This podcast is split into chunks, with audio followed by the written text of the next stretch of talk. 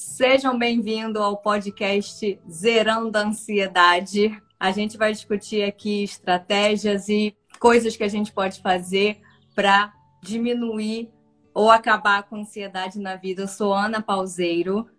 E eu, Daniela Moreira. E aí, primeira coisa, gente, o podcast não era Viva Antes de Morrer? Era. A gente resolveu mudar de nome e exatamente por isso que a gente escolheu o tema de hoje, mudanças.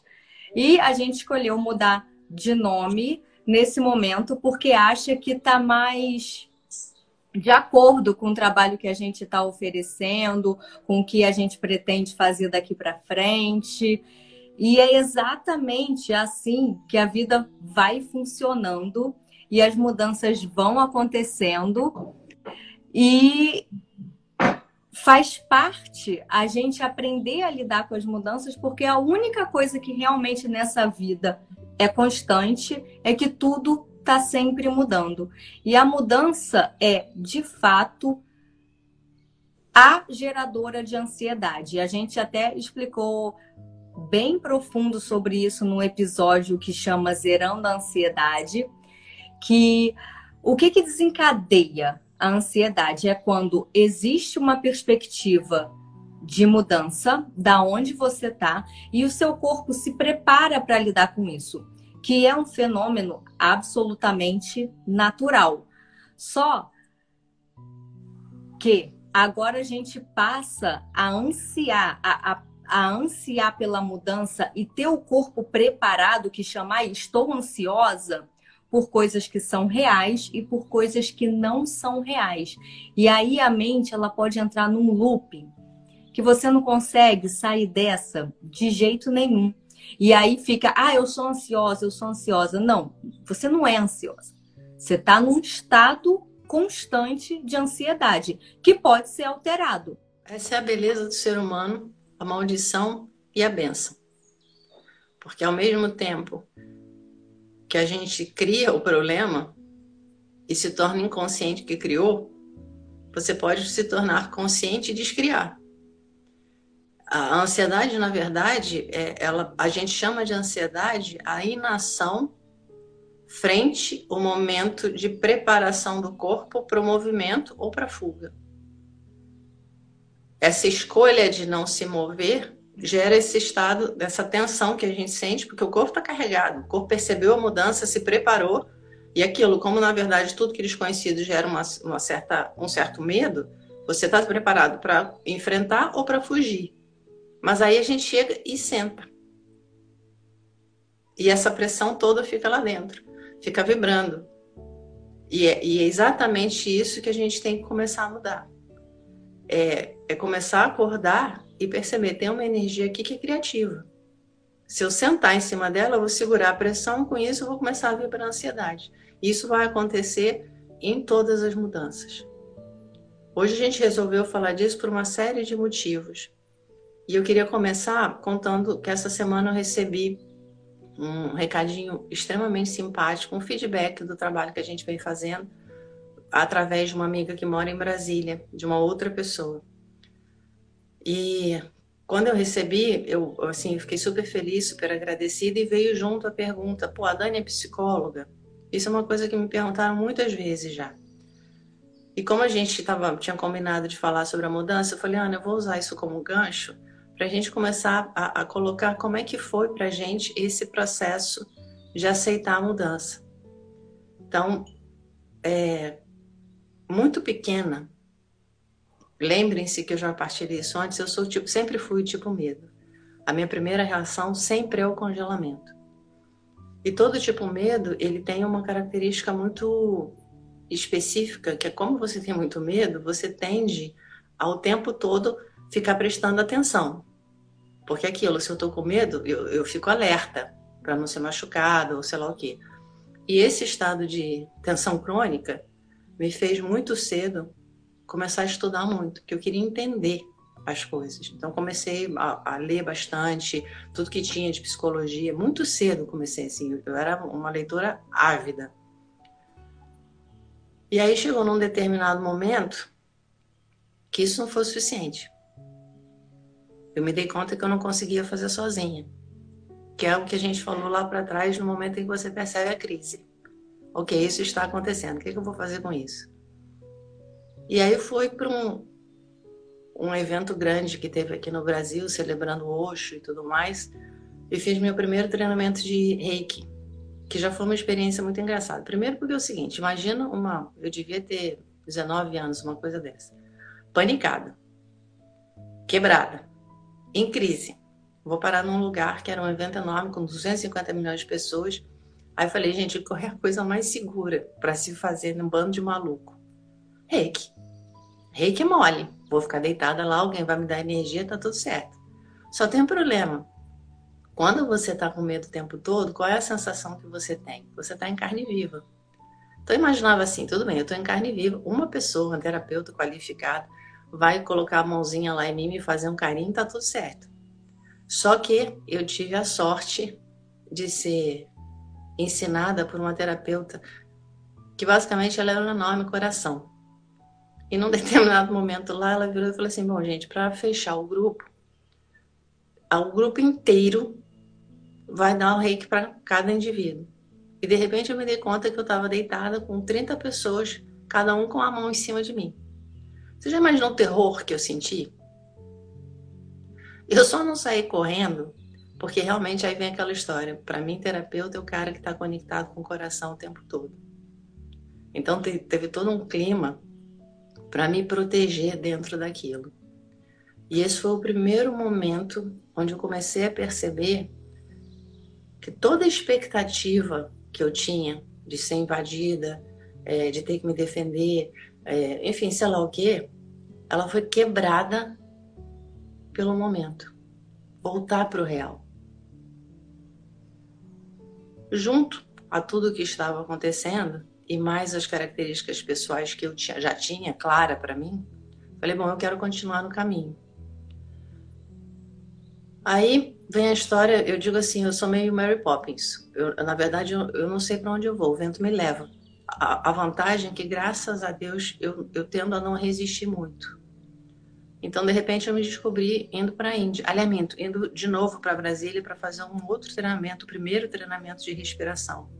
Uma terapeuta chamada Samvara Budevic, que trabalha até hoje com Kyoshe e outras coisas, eu realmente indico, é uma das melhores terapeutas que eu já conheci. Realmente ela tem uma bagagem incrível.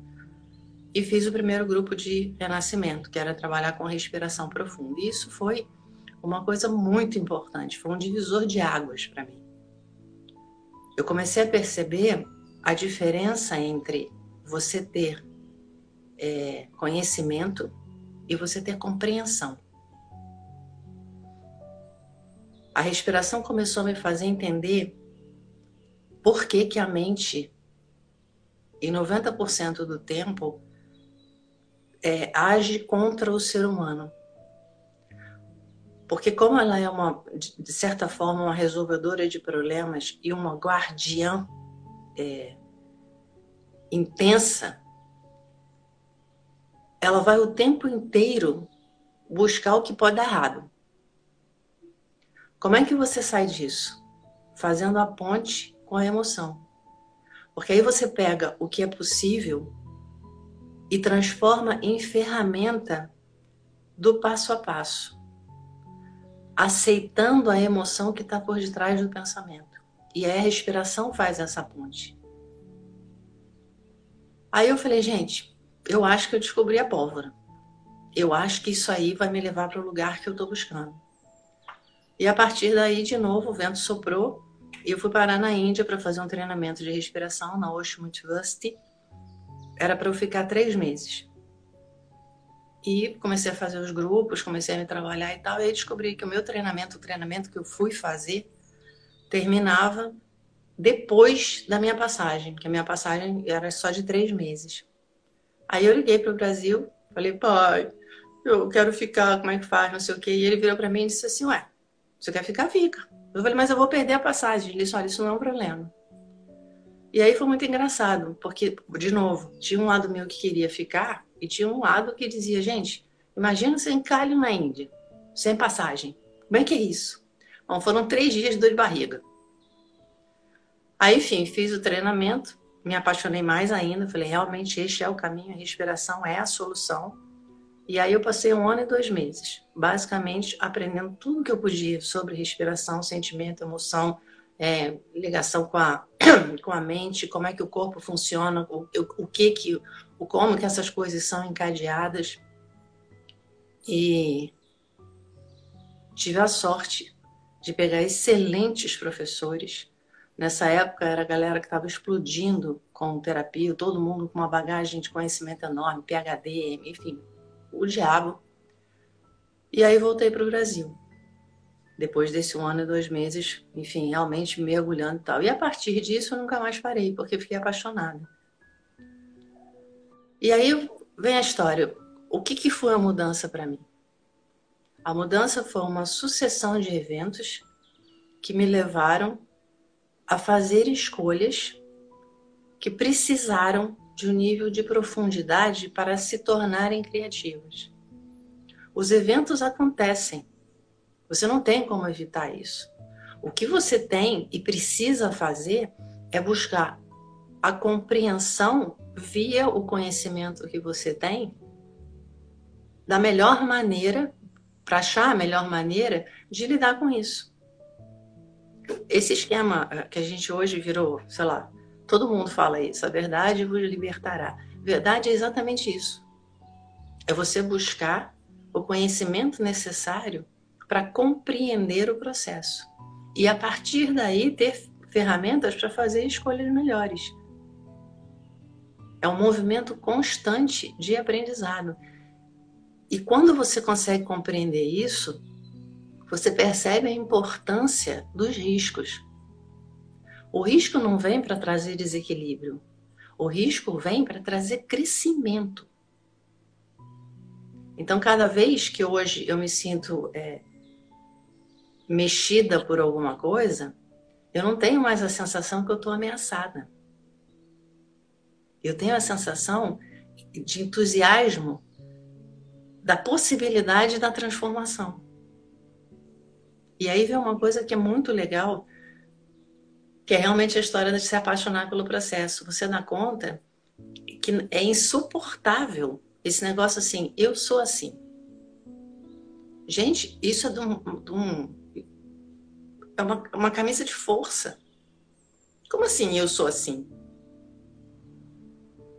Se a vida flui o tempo todo, se tudo evolui o tempo todo, no momento em que eu ponho essa moldura e dizer eu sou assim, eu não vou mudar, eu estou abrindo mão da vida. Eu estou abrindo mão de desenvolver o meu potencial. Ah, eu não tenho medo? Tenho. Às vezes eu panico. Aliás, esse, essa última semana foi super engraçado. Eu cheguei a comentar com a Ana. Eu falei, Ana, de repente eu me dei conta, falei, gente, estou passando mal, estou me sentindo esquisita. Será que eu estou ficando doente? Que diacho que é? Uma sensação bizarra. Aí você para e espera. Ok, vamos parar aqui e olhar o que está acontecendo. Qual é a minha melhor opção? Aí parei, fechei meus olhinhos, comecei a respirar e tal. De repente eu falei, gente, eu estou em pânico. Eu simplesmente estou em pânico. Por quê? por uma série de razões, por um futuro incerto, pela confusão que está no mundo, por esse papo o tempo todo voltado para a doença, para isso, para aquilo. De repente você vai sendo bombardeado, bombardeado, bombardeado. Chega uma hora que o sistema diz: não estou aguentando. Só que, ao invés de eu reprimir isso e transformar em desequilíbrio, eu dei o tempo para fazer a conexão e dizer: o okay, Eu estou em pânico. O que, que eu faço agora? E aí, o resto do meu dia se passou com aquela consciência de se trata com carinho, lê um bom livro, é, faz uma meditação, partilha, e aí você solta essa carga toda. Então, ao invés de gerar ansiedade, fibromialgia, doença, síndrome do pânico, você faz uma escolha diferente. Nesse momento, o que eu estou precisando é descarregar o sistema. Eu não vou me perder na ansiedade porque eu não preciso mais fazer isso. E aí você começa a ser senhor do castelo. Você começa a ter a capacidade de fazer escolhas construtivas. Quer colocar alguma coisa, Ana? Sim, no, nesse processo que a, a respiração é a estrela principal porque a respiração é o que te traz para o aqui e agora. E é exatamente no aqui e agora que a gente não encontra ansiedade, porque a ansiedade é a mente no futuro. É a gente se preparando para uma mudança que está por vir, seja ela real ou imaginária, que você tenha escolhido ou que a vida tenha trazido para você de forma inesperada, o que é muito comum também, né? E quando a gente começa a se conectar e aprofundar a respiração, cada vez mais a capacidade de estar no aqui e agora, ela vai aumentando. No processo de meditação, muitas pessoas dizem: "Ai, mas eu não consigo, eu não consigo fechar os olhos e ficar em silêncio". Aí, no grupo de meditação que nós já fizemos algumas vezes, por exemplo, Vieram pessoas que falaram isso, eu não consigo. Falei, ok, fecha os olhos e vê o que acontece depois de mexer o corpo, né? Que a gente sempre mexe o corpo primeiro e depois entra em silêncio. E aí, quem não conseguia de jeito nenhum, passou uma semana, duas, na terceira semana já estava, nossa, já passaram uns 15 minutos de silêncio? Eu nem vi. Ficava até mais. E é realmente nesse sentido, quando não é só a questão da ansiedade da mudança. Quando a gente está no aqui agora e a gente percebe a beleza de estar tá no aqui agora, a gente encontra uma coisa que se chama amor além de se apaixonar pelo processo de, de estar, de, de sempre voltar para esse lugar, a gente vai descobrindo coisas sobre a gente, sobre a vida, vai percebendo o corpo, vai percebendo a respiração, vai percebendo a clareza que está no aqui e agora atrás. E tudo na vida começa a fluir melhor, tudo na vida começa a fluir com mais amor. E é justamente nesse lugar foi o que aconteceu para mim. Quando eu parei. Parei de ficar doente. Parei de, de sofrer. E, me, e todas as vezes que eu comecei a me encontrar no aqui e agora, não existia a possibilidade de eu não correr o risco, muito entre aspas aí, tá? Correr o risco de ser eu mesma. Porque na minha cabeça isso era um risco. E isso é para muita gente. Como que eu vou me comportar em determinado lugar? O que, que eu vou dizer para fulano? O, é, é tudo na, na tentativa de evitar quem você realmente é, de de repente falar a verdade. Isso para mim era um risco tremendo. E cada vez que aprofunda mais nesse estado de presença, nesse estado de, pô, tá, tá ok ser quem eu sou Aí começa a coragem de correr riscos, que de início são pequenos e depois são maiores, que quanto mais você se treina, estar presente e ser quem você é, mais confiança você acaba ganhando na vida. É muito comum eu vi uma, eu vi um vídeo na internet, uma pessoa falando que passou, começou a namorar, começou a se relacionar e o sonho da pessoa era, ela queria ser mãe, né? O sonho da mulher era que queria ser mãe. Nada de errado com sonhar em ser mãe, nem não sonhar em não ser, enfim. Era o sonho dela. E o cara, logo que a conheceu, falou: Ó, eu não quero filhos. E aí ela falou para mim: tudo bem,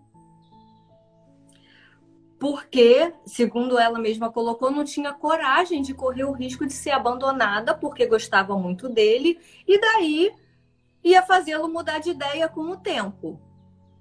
Não deu certo, né? Conclusão, resumindo bastante, não deu certo. E aí, olha quanto tempo da vida ela, não sei depois como que ficou o final da história, mas olha quanto tempo da vida ela perdeu porque simplesmente não teve. E o sonho dela de ser mãe não passou. E o cara não mudou de ideia. Então, quanto tempo se perde porque logo no início de uma relação você não tem a coragem de falar uma coisa simples, que é o seu desejo, que você espera de uma relação. E aí, voltando para a questão da, do risco, quando você começa a enraizar nesse lugar que é um lugar de confiança, né? Você você tá na descobriu que tá ok ser você mesmo, que é até super legal ser você mesmo e acredite isso acontece. Quando você vai para esse lugar, ninguém te tira dele. É um lugar que você conquista. Às vezes você sai, óbvio, né? A gente não fica o tempo todo, nossa, estou serena, estou respirando profundamente, não tenho medo de nada. Você não fica o tempo todo nesse lugar. Mas quando você descobre que é possível estar nesse lugar e você consegue voltar para ele, principalmente através do movimento do corpo, da respiração, da observação do que você está sentindo, os riscos começam a ficar menos aterrorizantes e as mudanças começam a ficar mais fáceis. Porque a mudança ela vai acontecer, quer você queira, quer não. Eu me lembrei, tem um programa, uma série da Netflix sobre a mente, eu não lembro o nome mas teve uma coisa que aconteceu comigo que eu acho que ilustra bem o que, que a gente tem que ter em mente em relação ao, ao medo da mudança. Né? É muito comum você começar a aprender a andar de bicicleta e de repente você está lá tentando se equilibrar e tem uma árvore na sua frente. E você sabe, cara, é uma árvore. Acontece uma coisa de enganche com a preocupação da árvore que faz o cara ir direto para a árvore. Ele está vendo a árvore, ele está a quilômetros de distância. Ele fica o tempo todo pensando, eu tenho que desviar da árvore, eu tenho que desviar, mas na verdade ele vai direto para a árvore. Aconteceu comigo quando eu estava aprendendo a dirigir um poste. A sorte é que, enfim, a pessoa que estava me ensinando a dirigir deu um berro e me tirou desse lugar. E eu consegui frear. Não fiz a curva, mas consegui frear sem acidente. Foi exatamente isso. O meu medo chegou a um ponto que você segura naquele lugar e para o que você quer evitar, você acaba causando. E aí vem aquela coisa, por que a mudança dá medo? Porque a mudança desafia as molduras que você colocou em você. A gente não é isso ou aquilo. A gente gostaria de ser isso ou aquilo. Ah, ok, agora eu me encontrei eu sei aonde eu vou, o que, que eu quero, o que, que eu não quero, isso que. Agora estou íntegra, total. Amiguinho, não vai rolar. O ser humano é o processo. E por isso a gente fica apavorado. Não adianta eu dizer, ok, eu sou esta pessoa, porque acontece alguma coisa hoje e amanhã eu vou acordar outra pessoa. É exatamente por causa disso que um dia você descobre assim: isso é uma verdade absoluta para mim. Eu jamais vou abrir mão disso. Três anos depois, gente, eu não acredito que um dia eu, eu disse isso. Com arrogante, eu fui imaginar que isso fosse verdade. Quantas amizades eu rompi agarrado num conceito que hoje eu olho e digo, gente, que absurdo. Volta à história a mudança ela começa a ficar bonita e você começa a ficar centrado quando você percebe se eu sou o processo, eu não preciso ter medo do fluxo. Porque o processo, isso aqui é um, é um negócio meio bizarro, mas o processo ele absorve e contém o fluxo todo. E a gente tem a sensação que se deixar o fluxo acontecer, você vai se perder. Aí vem a história do apego, do desapego. Você se acha no momento em que você se perde. A vida nesse ponto ela é mágica, porque ela não deixa a gente ficar é, parado no mesmo lugar. Imagina, seria a mesma coisa, você nasce, ok, eu sou um bebê. Vou passar o resto da minha vida sendo bebê? A tendência natural é o movimento. Eu sou o movimento. E dentro desse movimento, oscilações vão acontecer, como a montanha russa. Tá ok. Se eu parar de brigar com isso, eu começo a sentir prazer no movimento, porque eu sei que é um movimento, eu sou aquele que assiste o movimento acontecer. E aí você começa a ter essa, essa coisa da serenidade, de parar e dizer, gente, tem um troço acontecendo aqui, o que é? Eu não tô legal hoje. Mas esse lugar enraizado te dá a escolha de, peraí, deixa eu olhar. Ah, eu tô apavorada.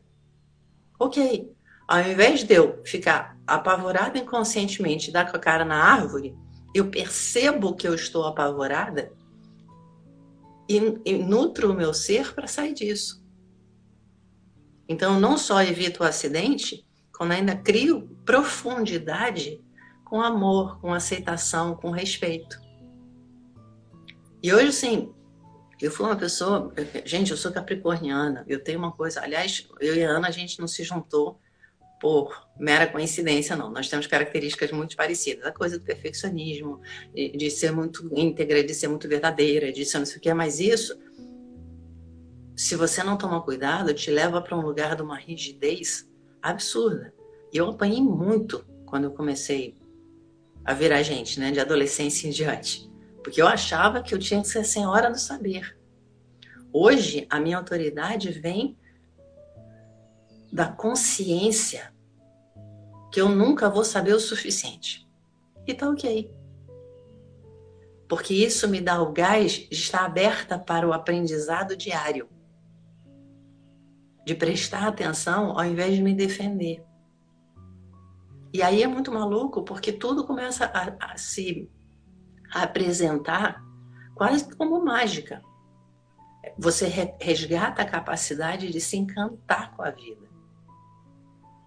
e de perceber que essas mudanças elas abrem um espaço de liberdade e amor interno que vale o esforço.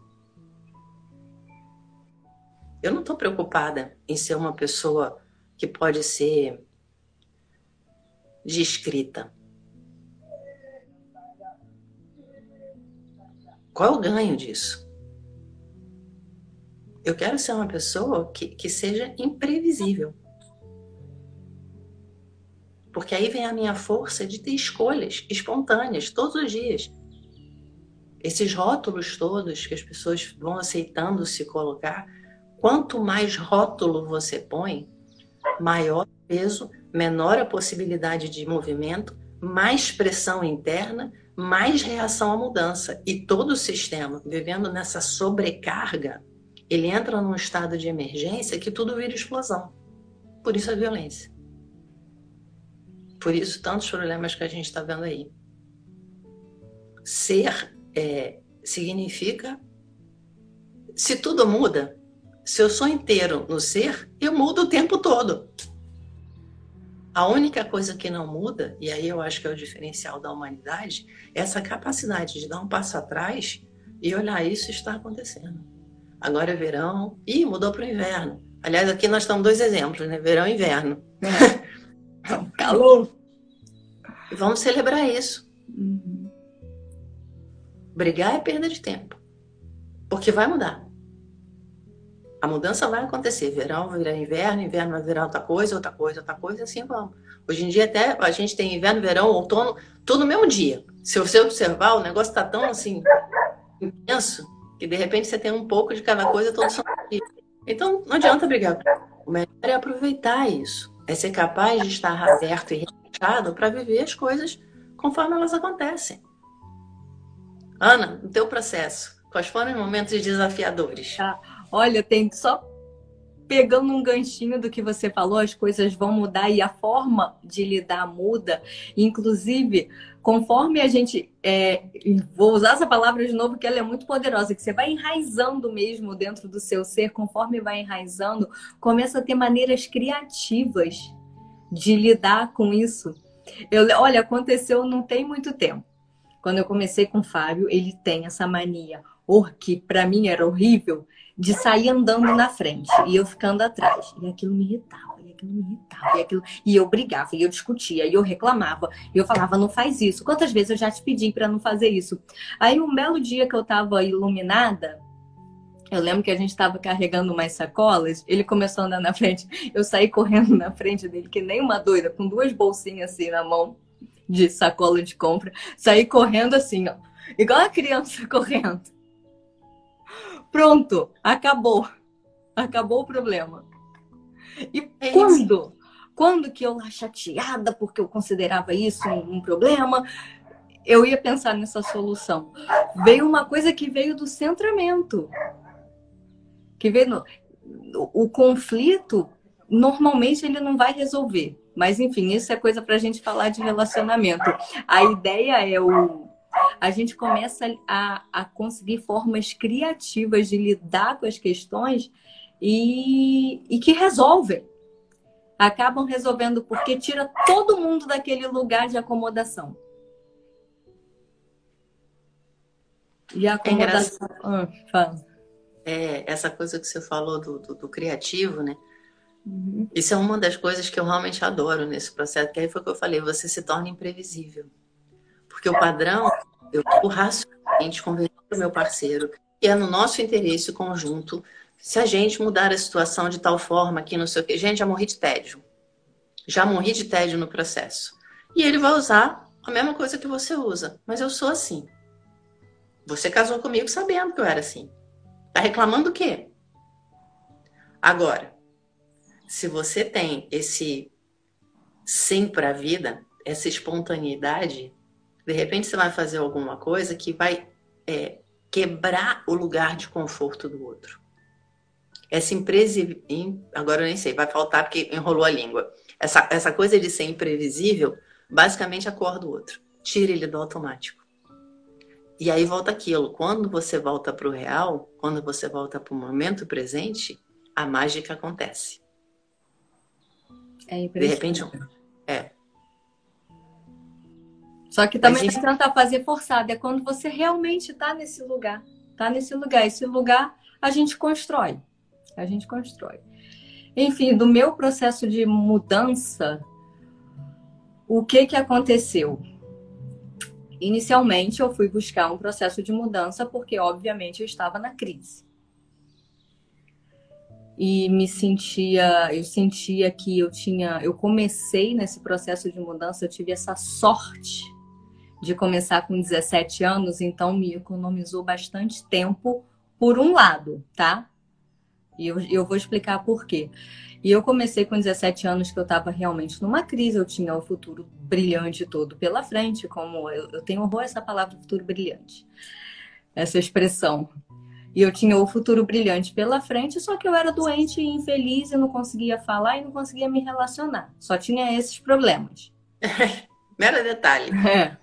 E aí eu tive a sorte de começar com 17 anos, comecei a fazer respiração profunda, comecei a fazer as meditações ativas e as coisas começaram a acontecer. Eu lembro que já na primeira sessão que foi com um terapeuta corporal que fazia aquelas leituras corporais e a primeira vez que ele me viu foi descrevendo foi descrevendo como eu era de acordo com o que ele estava lendo no meu corpo. E eu fiquei hã? Como pode isso? Porque eu era também ascética né?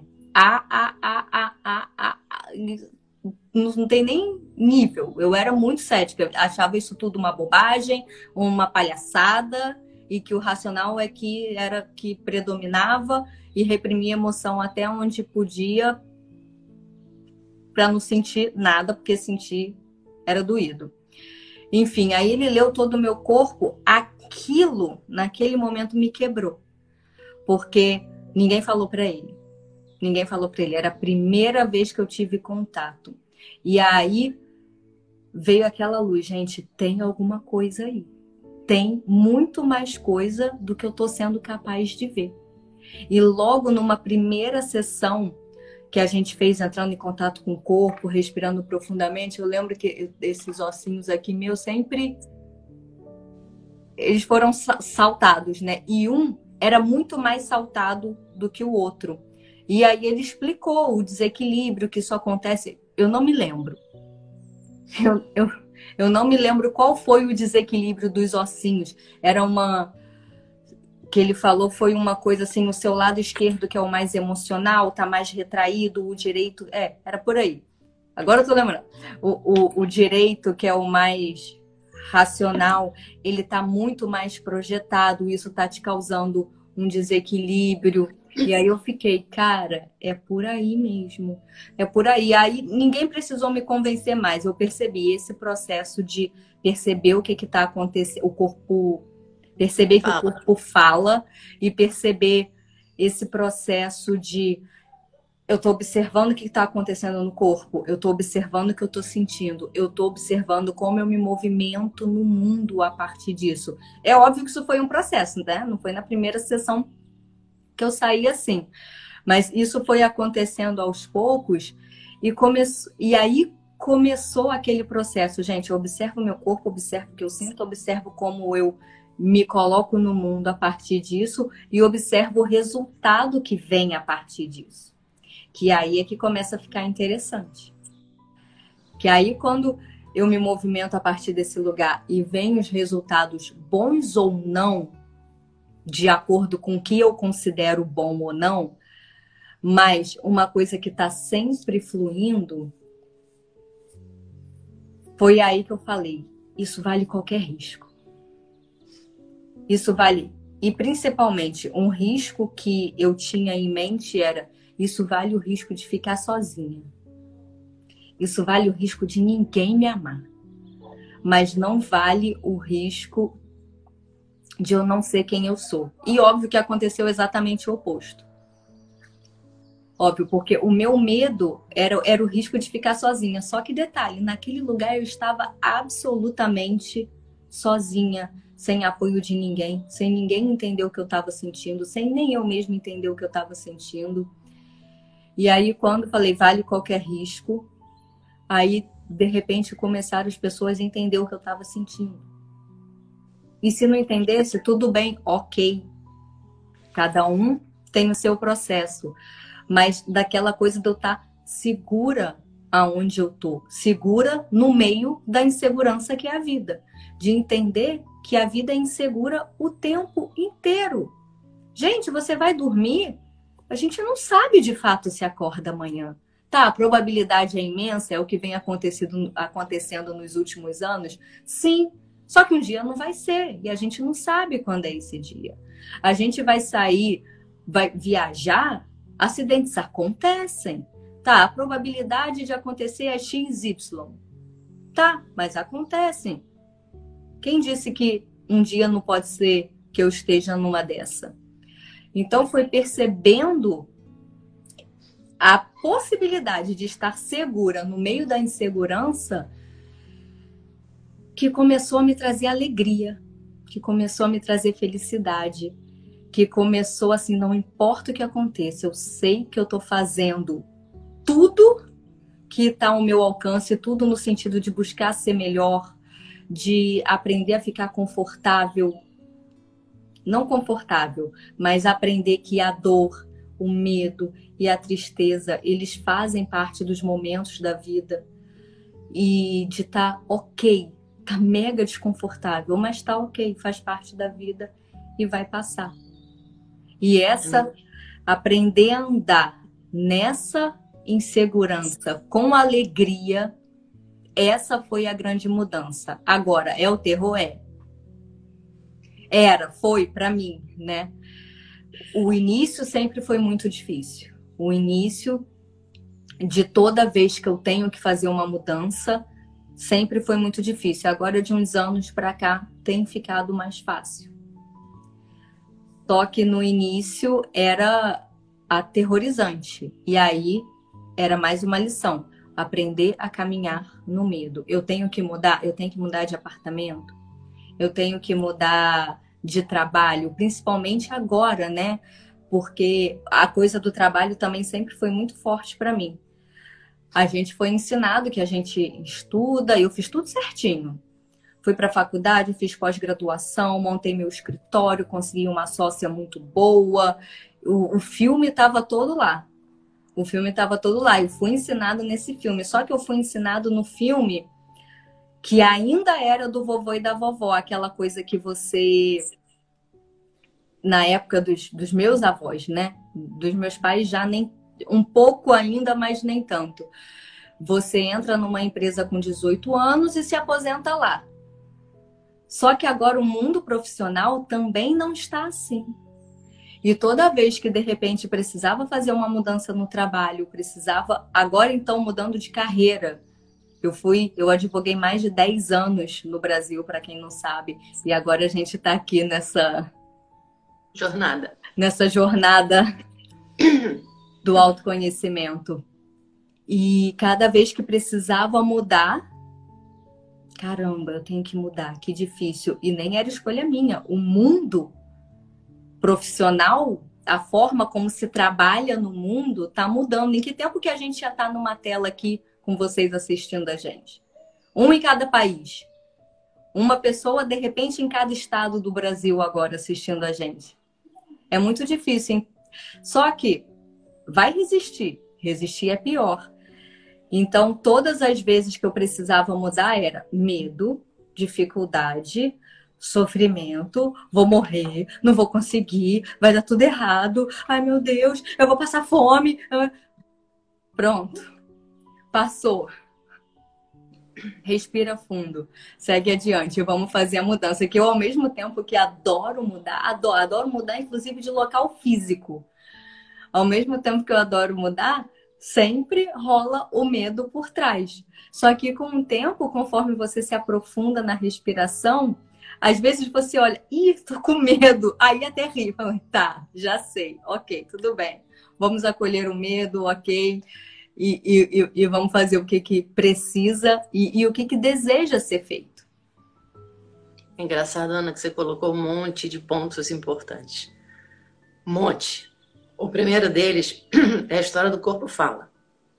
Eu não vou entrar muito nisso agora, mas eu venho falando. Eu sou o tipo medo, eu sou o tipo medo. Basicamente tem três tipos: medo, raiva e dor. Então vamos só para você ter ideia de como, o quanto a gente sabe disso é, sem saber. Pensa numa pessoa raivosa. A imagem que vai vir é muito clara. Você não vai pensar numa pessoa tipo palidazinha, franzina, longilínea. Não, você vai pensar num cara grandão, peitudo, com né, vermelho de raiva. Imediatamente vem uma imagem de um determinado corpo. O medo você já sabe, é uma coisa parecida comigo, branquinha, magrela e tal. E a dor? Quando você pensa numa pessoa em dor, que tipo de corpo você vai ver? Que tipo de semblante você vai ver? Que tipo de tônus muscular? Você sabe, você olha para uma pessoa e diz assim, gente, que essa pessoa tem um jeito tão sofrido. A gente faz isso é, é intuitivo. Mas é muito engraçado porque a gente não percebe que em fazendo isso você está conseguindo compreender que emoção, corpo e mente estão encadeados. Uma coisa interfere na outra. A outra coisa é você falou assim, não, agora eu percebo que nada vale, eu não sei eu. Mesmo estar sozinha. Quando você começa a crescer, você percebe o seguinte: o que, que é real? Eu sempre estive sozinha. Eu vou continuar sozinha.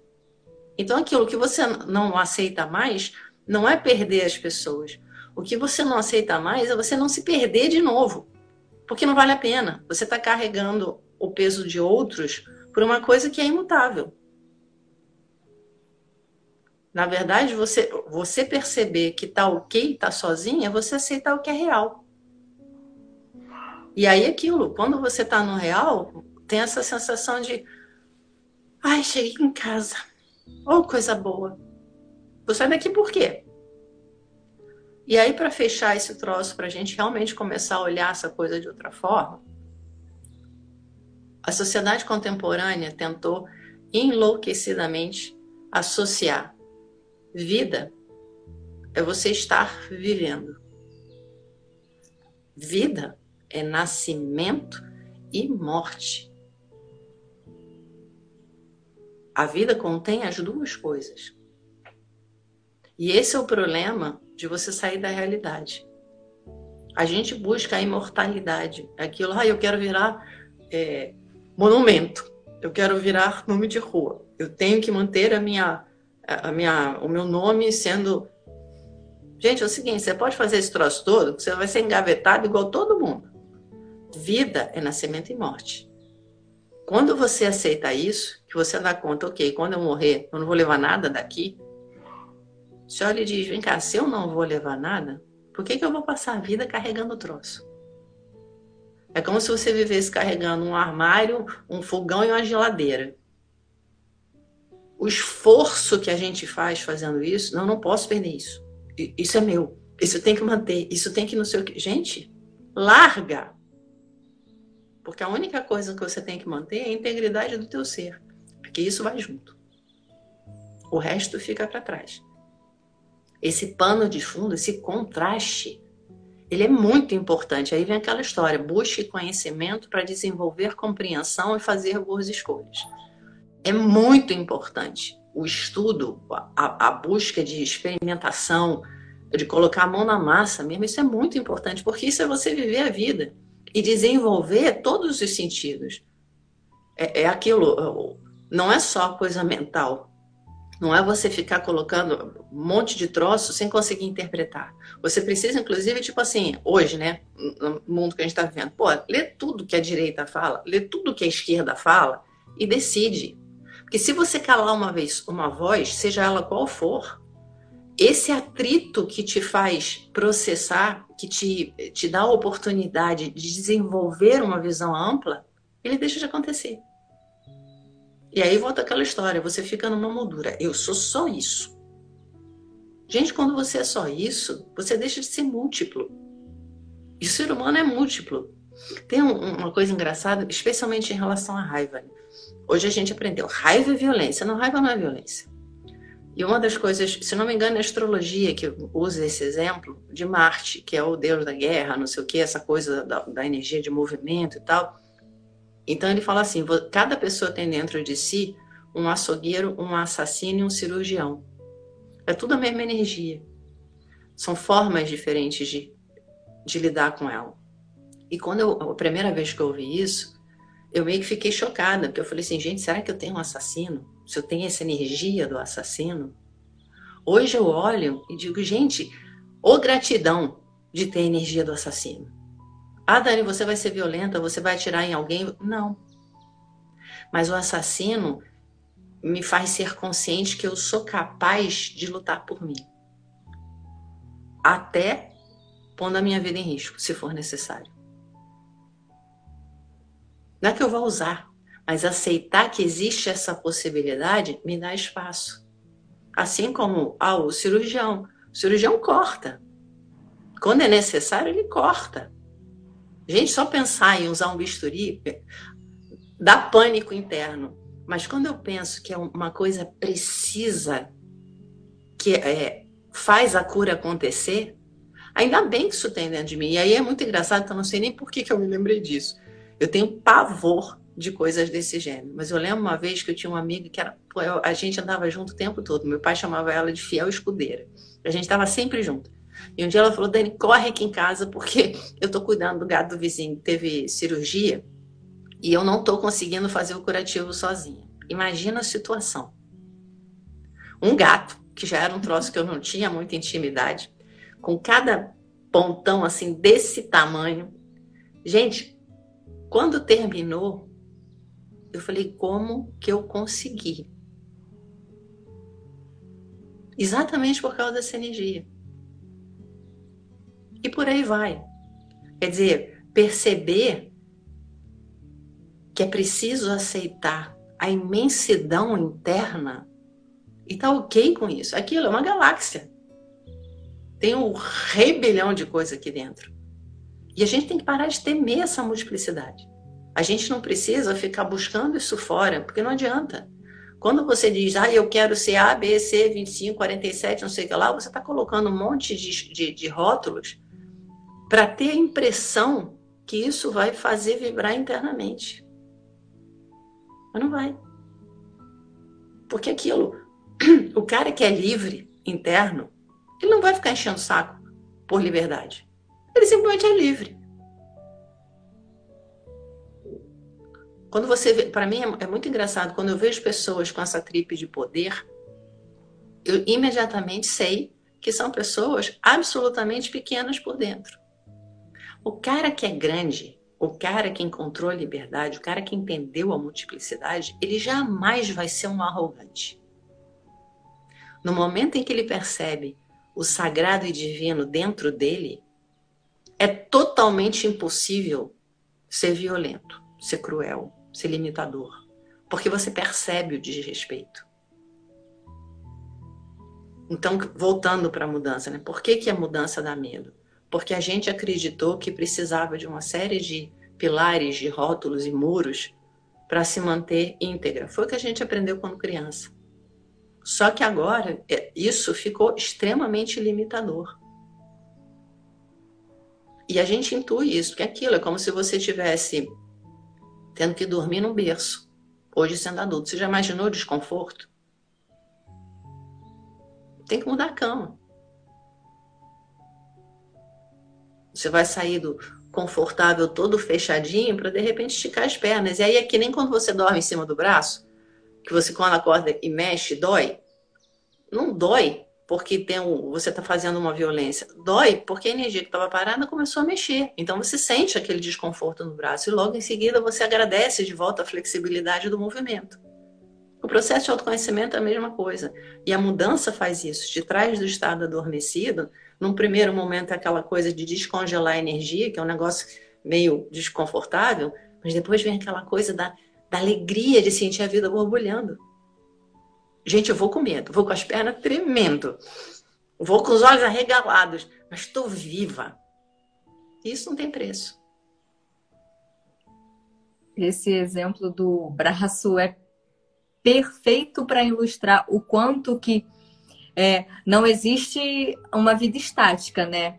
Ou você está evoluindo ou você está afundando.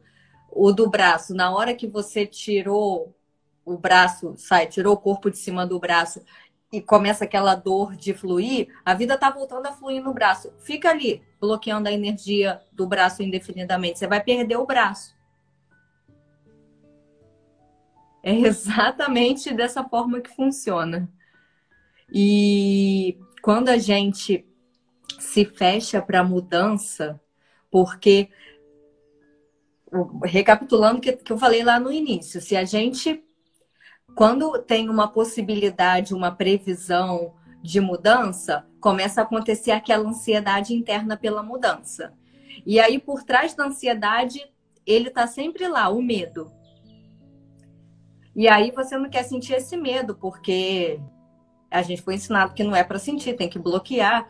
E vem, ou de repente vem a dor, da, é, o medo de perder, o medo, a, a dor, da, de, o medo de sentir a dor da perda do que você tem agora. E aí a gente de repente bloqueia e fica brigando, tentando evitar a mudança de qualquer, a, a qualquer custo. E na verdade, a gente de... a mudança vai acontecer, gente, né? Já falamos isso aqui de uma forma ou de outra. Você deixa de perceber o, o, a quantidade de coisas boas que a mudança pode te trazer.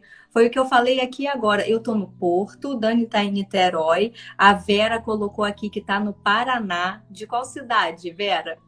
Legal. Me fala das cidades que vocês estão tão assistindo. assistindo. E a gente está tudo conectado. Essa já é, só desse episódio, é a 14 live que a gente está fazendo. E, e o pânico para começar a fazer essas lives? Quando eu comecei e fiz a primeira live, que está salva lá no meu perfil até hoje, eu escolhi o tema medo, que era justamente para falar do que eu estava sentindo, que eu estava morrendo de medo pra, de fazer isso. E agora é um trabalho que está dando uma satisfação enorme. Reserva, Vera da cidade de Reserva, nunca ouvi falar, ó. Ou como a gente aprende. É. E aí, quem mais? Sou do Paraná, de Conselheiro Ma Marink, é isso, né? A Mora... É, é, é, a gente está fazendo deitado para é. salvar. Moralina. Moralina. Viu? Olha em que tempo que a gente ia ter essa conexão. E se a gente não começa a fazer essa live lá com medo mesmo? É 200 quilômetros de Curitiba, interior. Ah, sim. É no interior do Paraná. É isso. Se, e se, essa, se a gente não começa a fazer? E se lá atrás eu não enfrentava o medo de fazer uma live falando sobre medo? A gente não tinha essa conexão agora. E vem com coisas é boas. E a vida te empurra. Existe um ditado que eu não vou lembrar de quem, Dani, se você lembrar, você me fala. Que é: vai caminha na direção do seu medo. É lá que está a alegria. Isso não é o estado, né? A ideia geral. É lá que está a sua alegria de viver. É lá que faz o seu coração vibrar. E aí tem, ó, Nancy de Curitiba. Gente, o estado do Paraná tá aí, né? Tá aí. Muito legal, gente, muito legal. Muito legal mesmo. E aí isso foi uma coisa que eu, eu me guio por isso já há muitos anos. É uma frase do Osho, que é o é um foi, né, um mestre indiano que foi o criador das meditações ativas que a gente trabalha atualmente, que é quando houver escolhas, tenha cuidado. Não opte pelo socialmente aceitável, pelo moralmente é, correto, pelo confortável. Pelo confortável. Não opte por aquilo que, que é uma que vai te fazer a ter uma imagem X. Depois eu vou botar na descrição a frase certinha como é que é. Opte por aquilo que faz o seu coração vibrar. Opte por aquilo que você gostaria de fazer, apesar de todas as consequências. E olha, não tem erro, gente. Não tem. É óbvio que eu não estou falando aqui para você ser uma desvairada, que não é isso. Inclusive porque liberdade Quanto mais você tem, mais responsabilidade você tem com a tua vida. É, é, pro, é, não é inversamente proporcional, né? Quanto maior a responsabilidade, maior a liberdade. Quanto maior a liberdade, mais responsabilidade. Não é para você ser uma desvairada que sai por aí fazendo só o que. O, atendendo o prazer imediato, vai fazer só o que quer e vai passar por cima de todo mundo. Não é isso mas é viver a tua vida de acordo com o que faz o seu coração vibrar. Não aceitar ter o que você não é. É isso. Estamos bem? É, é aquela coisa de você é, buscar sempre o que te traz expansão. Porque aí aquilo mesmo no erro, você está no ganho. Se você tem um movimento, se teve a tentativa, teve aprendizado. Aliás, foi bom falar nisso. A história do erro. Gente, pelo amor de Deus, parem de temer o erro. O erro é necessidade básica para crescimento, para elevação. Ninguém aqui vai sair de primeiro e vai acertar de primeira. O problema não é errar. O problema é persistir no erro ou querer ficar fazendo ad infinito a mesma coisa, a mesma coisa, achando que vai mudar o resultado. Não vai. Experimentou, não funcionou, reavalia. Como é que pode ser diferente? Mas não precisa ficar, eu sou uma besta. Como é que eu não, não, não antevi isso? Passa o rodo. Não rolou. Isso aqui não, não funcionou, então vamos tentar de outro jeito. Sem peso. Ah, ah, mas pô, foi uma decepção. Senta, chora, libera a decepção, porque aí vai abrir um espaço. A vida se renova o tempo todo. É aquela coisa, a água quer fluir. Se você começar a represar, ela vai parar de fluir e vai apodrecer. O nosso trabalho é ficar recorrentemente abrindo as reservas. Que aquilo, o fluxo, tira a pressão. E vem a beleza da vida se renovando aceitar a mudança é perceber que você tem a liberdade de se descobrir todo dia. E aí aquilo não fica tedioso. Porque não tem nada mais chato. E, gente, às vezes eu vejo assim, pessoas que estão há 10 anos infelizes, infelizes, infelizes, e você está falando, e você está mostrando o caminho, você está partilhando, e a pessoa fala: Ah, mas eu sou assim. Ah, mas eu sou assim. Ah, mas eu sou assim aceitar isso é parar de viver, é morrer antes do tempo. Ninguém é assim. Você pode decidir não mudar. Então, aquilo pelo menos muda a frase. Eu estou confortável na minha miséria, eu tenho um ganho imenso em ficar constantemente infeliz e vou ficar nesse lugar. Tudo bem. Pelo menos você tem um nível de, de verdade maior, que de repente um dia você vai se ouvir falando isso, vai dizer, gente, que coisa mais estranha.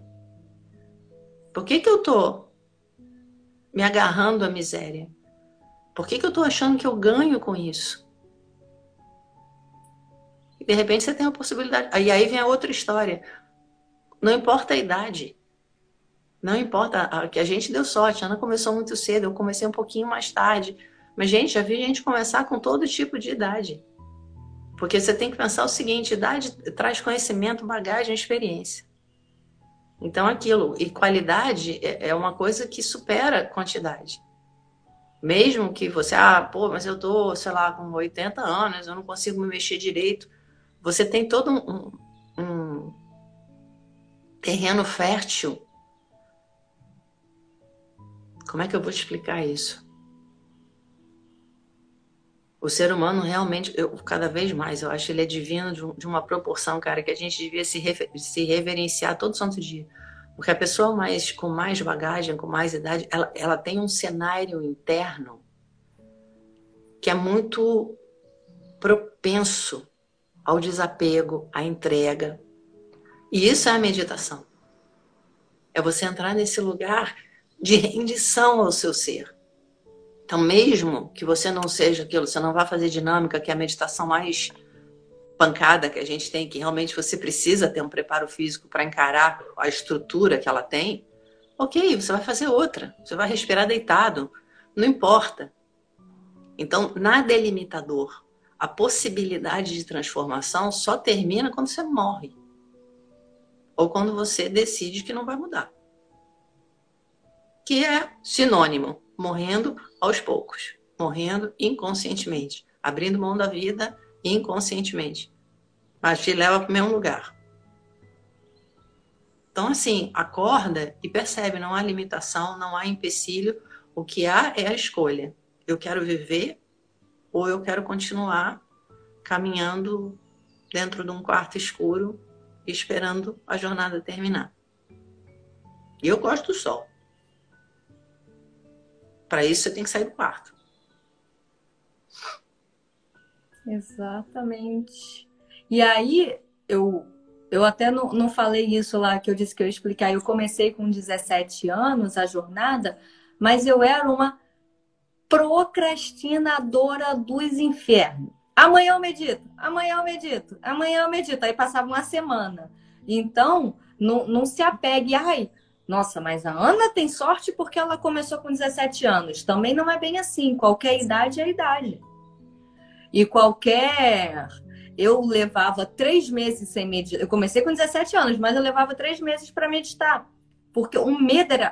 Por trás da procrastinação tá lá sempre o medo, né? Você procrastina para evitar uma dor. É o medo de entrar nessa dor. E aí, você começar agora com qualquer idade e começar a meditar todo dia, você já está muito mais à frente do que aquela garota de 17 anos que começou lá. Mas está muito mais. Enfim.